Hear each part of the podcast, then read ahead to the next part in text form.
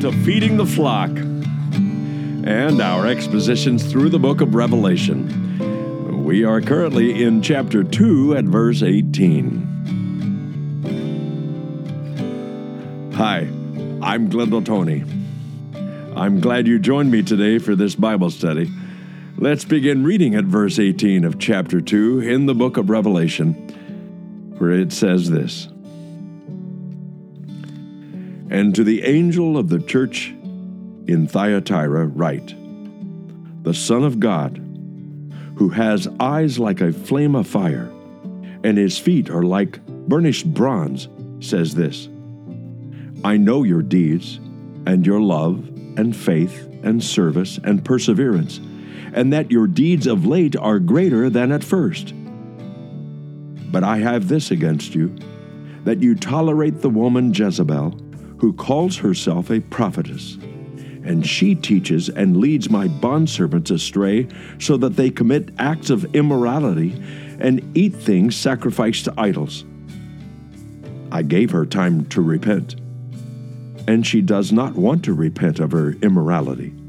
Behold, I will throw her on a bed of sickness, and those who commit adultery with her into great tribulation, unless they repent of her deeds. And I will kill her children with pestilence, and all the churches will know that I am he who searches the minds and hearts, and I will give to each one of you according to your deeds. But I say to you, the rest who are in Thyatira, who do not hold this teaching, who have not known the deep things of Satan, as they call them, I place no other burden on you. Nevertheless, what you have, hold fast until I come. He who overcomes, and he who keeps my deeds until the end, to him I will give authority over the nations, and he shall rule them with a rod of iron, as the vessels of the potter are broken to pieces. As I also received authority from my Father. And I will give him the morning star. He who has an ear, let him hear what the Spirit says to the churches. So we find ourselves on the uh, fourth letter to the fourth church that uh, Jesus has told uh, John to write to. And uh, Jesus is dictating these words uh, directly to John and uh, this is a little bit different, you might say, than than general uh, uh revelation that is uh, received by the inspiration of the Holy Spirit in other epistles and other places in the in the New Testament.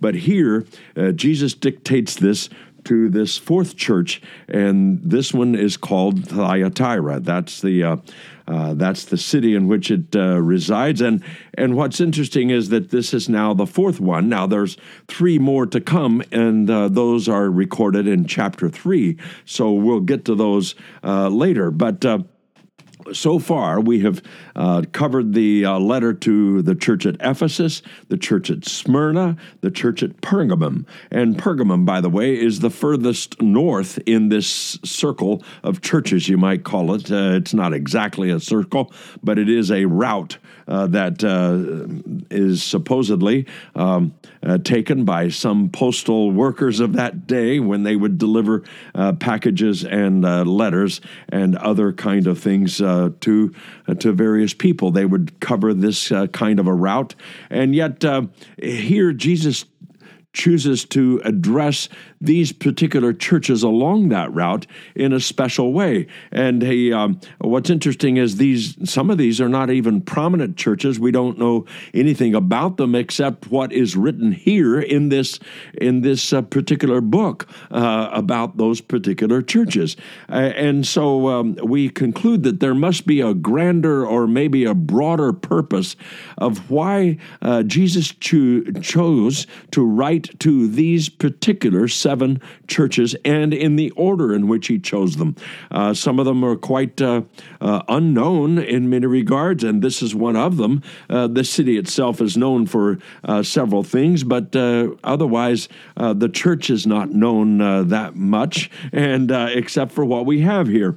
And we believe that these things in these letters to these seven churches form a sort of a structure or sort of a, a prediction about the phases of the church at large, not individual churches per se, even though these were individual churches that Jesus uh, was addressing here.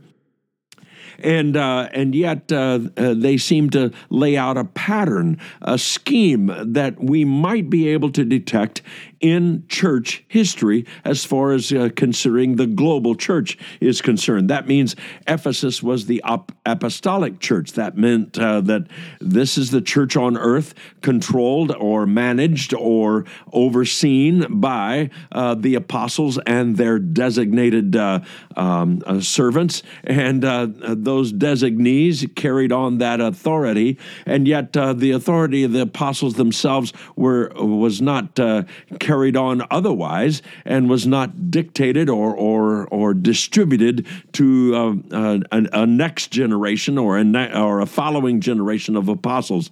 So in many regards, the the church at Ephesus is a is a single generation type of uh, uh experience, and then along about uh, A.D. sixty seven came formal.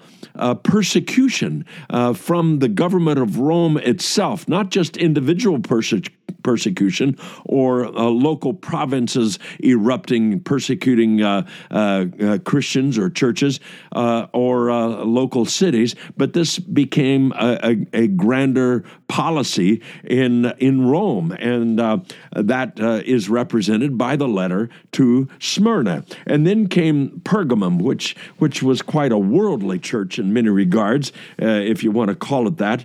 And um, uh, they were very highly influenced by by uh, worldly ideas about doing ministry, about about professional ministry, about uh, um, looking to the wrong people for uh, prophecies and uh, that sort of thing. And uh, they were following the wrong structures. And, and so they became a worldly church. And then Thyatira, uh, this church has its strengths, as we see here. they are very, strong in their love and faith and service and perseverance, and their deeds uh, are numerous. In fact, their deeds keep coming and they keep growing, and more and more deeds to do do. But uh, in many regards, this could actually represent uh, what we would call the Rome Church or the Papal Church. And that uh, was basically around 590. Um, and uh, that's when it sort of uh, congealed together, you might say. And um, and became uh, that kind of, of a church. And yet there is a weakness in this church at Thyatira. Now, later on, we'll uh, talk about uh, uh, the letter to the church of Sardis, and that seems to represent the uh, Protestant Reformation church. And then the church at Philadelphia, which seems to represent the revival church. And um, that was in about 1730 or so. And then there is the apostate church, which actually actually started its growth or started its its um, uh, origination, you might say. Um, it's the Laodicean church, and the uh, the apostate church began somewhere around the 1900s or so. You can't put exact dates on any of this because it it more has to do with certain trends and certain trends that began to monopolize the church at large, the global church. But in the meantime, let's get into this particular individual church and its letter because it gives us an idea about Jesus' expectation and what was going on in that church. The uh, the uh, city of Thyatira was was founded by one of Alexander the Great's generals. Uh, uh the general's name was uh, Seleucus, and uh, he he founded this as a military outpost. It was later ruled by Lysimachus. Um, uh, for the Greek Empire, you might say. And uh, there was a special temple to Apollo in this town. It was also the home of a lot of trade guilds or union guilds, you might say, for textiles and dyes. And um, and many, many other skills of the of the trades. Uh, but uh, there's one that's kind of prominent or well known to many people, and that is in Acts chapter 16, verses 14 and 15. There's a lady by the name of Lydia that is named, and she is named from the city of Thyatira, a seller of purple fabrics, a worshiper of God. That means the God of Israel. And uh, she is led to the Lord, and uh, they uh, uh, uh she uh, becomes the hostess for Paul and his team in that particular uh, place in Acts chapter 16. She has she is like a traveling uh, uh, professional lady that uh, that uh, sells her uh, dyed. Uh, garments and dyed cloths, and she's known for that. So that's the only one that we might say we we know for sure from that particular city. So he says he says he's the Son of God. This is Jesus' description of himself. This this continues on, this same kind of pattern uh, as he has done in all the other letters so far and will continue to do. He describes himself as the Son of God. And um, there is one place in John chapter 11, verse 4, where he calls himself the Son of God. Now, and uh, many people uh, say, well, Jesus never claimed to be the Son of God, but he does in uh, John chapter 11 and verse 4. And then there's an exchange of a conversation in Matthew 26 where um, where they actually pin him to the wall, you might say, and say, "You are uh, tell us whether or not you are the Christ, the Son of God." Claiming to be the Messiah is equivalent to claiming to be the Son of God, eh, according to their own theology. And Jesus said, uh, "You have said it yourself." So you see, Jesus doesn't have to repeat it. Why? Because they said it. And so it says, "Nevertheless, I tell you, hereafter you will see the Son of Man sitting at the right." right hand of power. Now, this sounds like Jesus is is uh, giving them a different title. Well, he is in many regards because it's called the Son of Man rather than the Son of God, and yet it's the same person. Why? Because it says in verse 65 of Matthew 26, he has blasphemed. Why does it say he has blasphemed? Because they, all these titles are synonyms of each other, and they understood completely what Jesus was claiming to be the Messiah, the Son of God, the Son of Man, all uh, composed in one person. And, um, and uh, they, in fact, uh, say in verse 66 that he deserves death in uh, Matthew 26. Uh, besides that, there is the Psalm, uh, chapter 2, verse 7, where, where God is speaking to the Messiah, and he says, You are my son today, I have begotten you. And that verse is quoted in uh, uh, various places in the New Testament, Matthew and Mark, and in uh, in Hebrews, it says, In these last days, uh, God has spoken to us in His Son. In m- many regards, uh, because God used this, uh, this term at His baptism, um, it says, This is my beloved Son, in whom I am well pleased, then in many regards, Jesus didn't have to say it that much.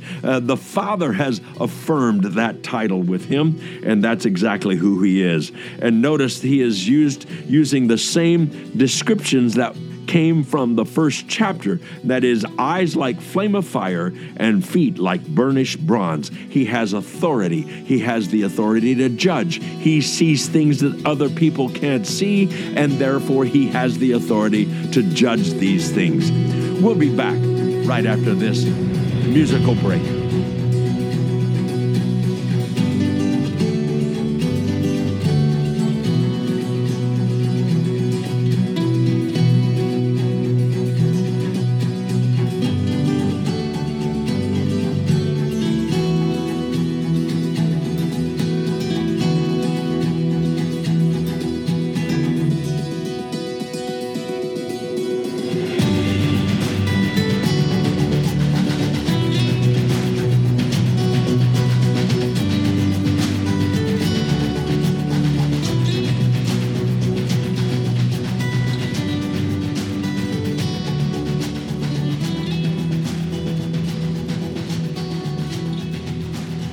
Welcome back. Let's continue on in Revelation chapter 2. And he says in verse 19, the Son of God says this I know your deeds and your love and faith and service and perseverance, and that your deeds of late are greater than at first.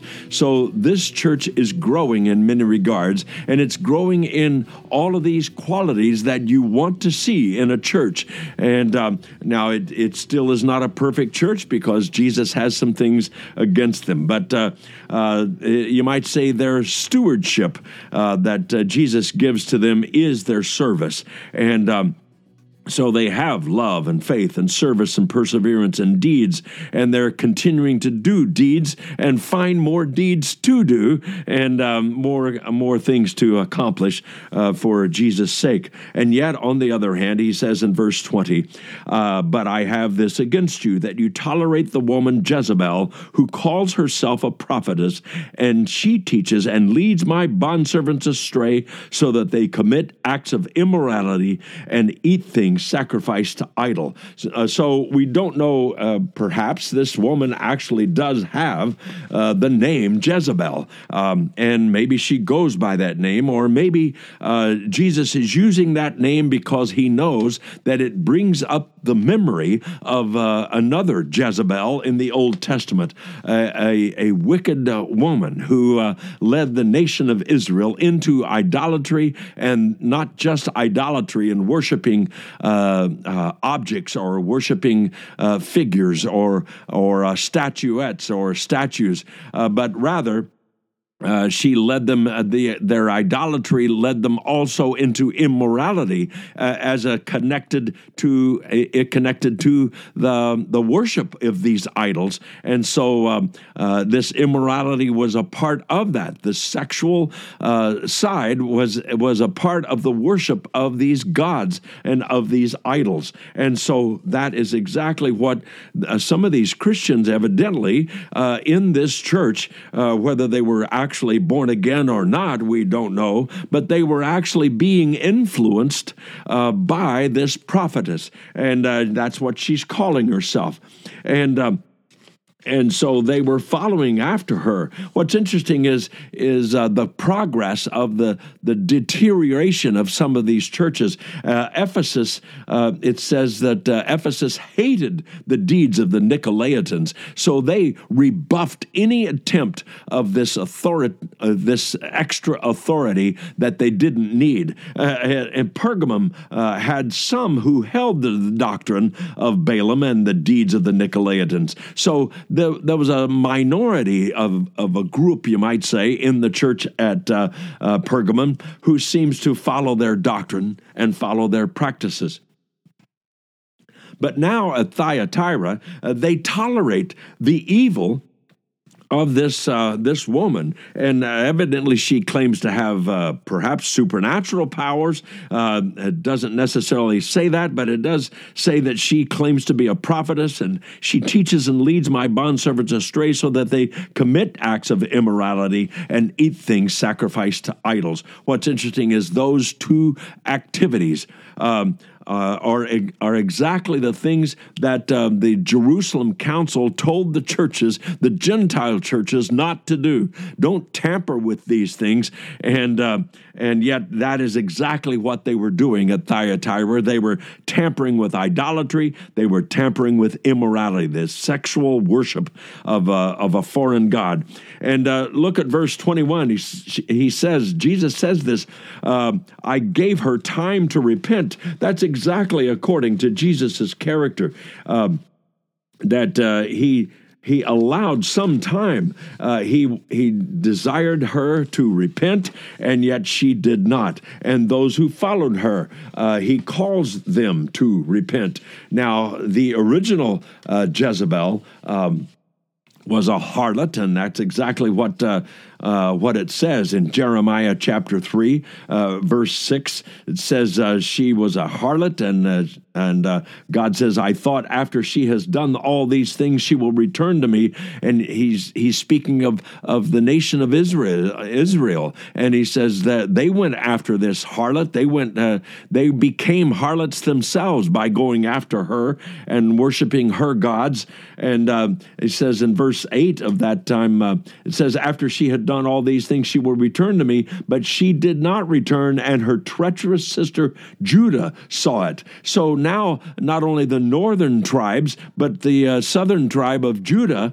also uh, followed after her in doing some of the same things. And verse 8 of uh, Jeremiah chapter 3 uh, And I saw that for all the adulteries of faithless Israel, I had sent her away and given her a writ of divorce, yet her treacherous sister Judah did not fear.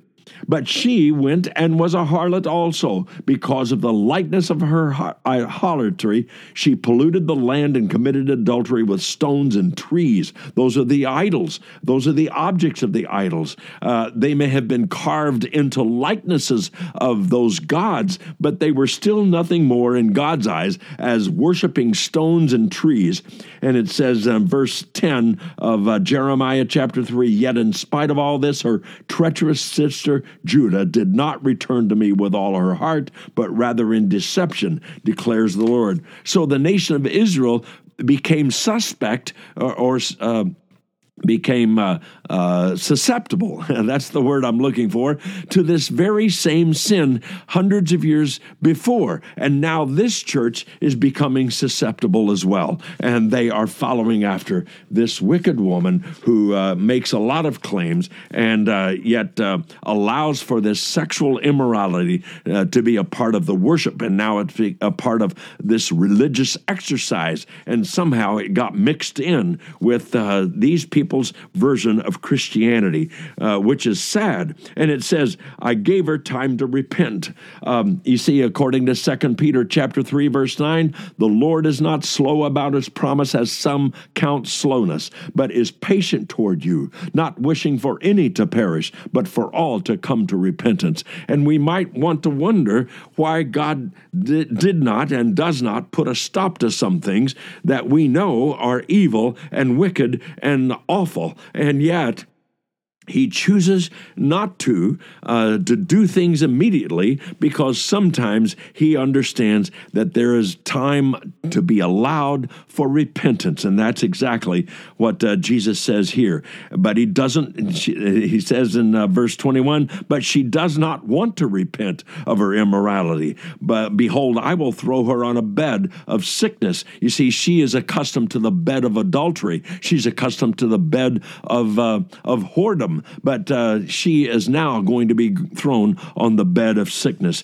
That will be her disciplinary action, and her and with her. Um, those who commit adultery with her into great tribulation. This may be a reference to the fact that, that those who follow her completely uh, will be a part of, of something very, very tragic. And those who uh, merely follow after her as her children, uh, this may probably doesn't refer to uh, her actual uh, uh, children or as if she had little ones running around. This refers to those who follow her, those who uh, want to adopt her uh, doctrines and her her practices. Says, and I I will kill her children with pestilence, and so there will be a disciplinary action against those who follow her and uh, those who want to bring her into the church as some sort of uh, um, addition to uh, the religion of the church, and um, and uh, he he says this will not be tolerated. Uh, there will be discipline, and all the churches will know that I am He who searches the minds and hearts. Um, Jesus is the one who knows the internal uh, parts of, of humans' motivations. And uh, he knows that uh, sometimes the outward appearance uh, it doesn't tell you the whole story. And he knows where to judge, he knows who to judge, and he knows how best to make those judgment and those disciplines carry out. And in fact, it's a little bit ironic that the discipline is completely consistent with the sin involved. And uh, and uh, it says then it says, and uh, he says, He who searches the hearts and minds, and I will give to each one according to your deeds. And so this isn't a determination to, to figure out who goes to heaven and who doesn't go to heaven. This is those this is a judgment of those who are following this wicked idolatry and this immorality uh, and uh, their judgment is only by degrees now according to their deeds. And um, so uh, if uh, a person is is judged as as uh, being uh, uh, unsaved or uh, going to hell, there still may be a, a, division between the deeds that they have committed, and some are not judged nearly as much as others. Doesn't make them saved, it just means they will experience a different level. And um, the same way with those who are saved, perhaps. And it says here, though, it says, uh, I will give to each one according to your deeds. And so it says in verse 24, But I say to you, the rest who are in Thyatira, who do not hold to this teaching, who have not known the deep things of Satan, as they are, as they call them. You see, somehow they got all wrapped up into, into this exposure, this willful exposure to following what this woman claimed to be the deep things of Satan. You've got to understand the enemy on the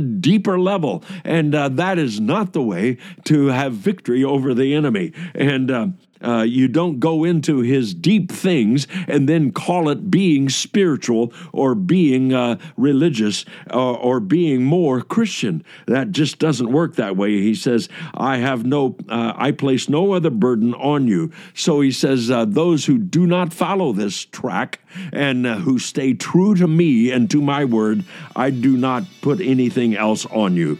He says, nevertheless, uh, what you have, hold fast until I come. He who overcomes, he will, uh, and who keeps my my deeds until the end. To him I will give authority over the nations. He shall rule with them with a rod of iron, as the vessels of a potter are broken to pieces. As I also have received authority from my Father and I will give him the morning star. You see, those true believers who are faithful to Christ in the face of all this temptation, they themselves will reign with Christ one day. They will share his glory. They will have seats of judgment uh, designated by him, and they will share in that judgment. They will share in that ruling class, you might say, uh, with, uh, with, uh, with Jesus himself. And he says, uh, he who has an ear, let him hear what the Spirit says to the churches. So not only are the, will they one day be designated as uh, co. Uh, um, co authority with the Lord Jesus himself and will serve many nations uh, in his kingdom. But he says, You will have the morning star. You will have me shining upon you and shining within you. And uh, if you have an ear, if you're listening at all, then you listen to this. Listen to the words of what the Son of God says. And uh, and that you hear what the Spirit of God is saying to the churches. That's that's the way that Jesus addresses each one of these, uh, even though it's to each specific church, yet it is to individual believers as well, anyone who's listening, uh, and to any um, uh, what he's saying to the churches at large. And that is our response, is, is to him in obedience, so that we follow him and we're not distracted by these other spiritual endeavors that look spiritual, look deep perhaps, look like they are doing something on a supernatural level, and yet they are not serving Christ at all. They are diluting the truth of Christ, diluting his work, diluting his authority. And instead, we need to be true to him, faithful to him, and he will not give us any more burdens than that. Thank you, Father for these moments together. Thank you for your words, your words of truth, your words of stark reality, your words of discipline that strike us very odd and that they are part of what you are of judging wickedness and sin and idolatry. And thank you, Father, that we who are faithful to you can find you in the end and reign with you in your kingdom. In Jesus' name, amen. I hope you enjoyed our presentation today. This is Glendale Tony. Join us again for the next episode of Feeding the Flock.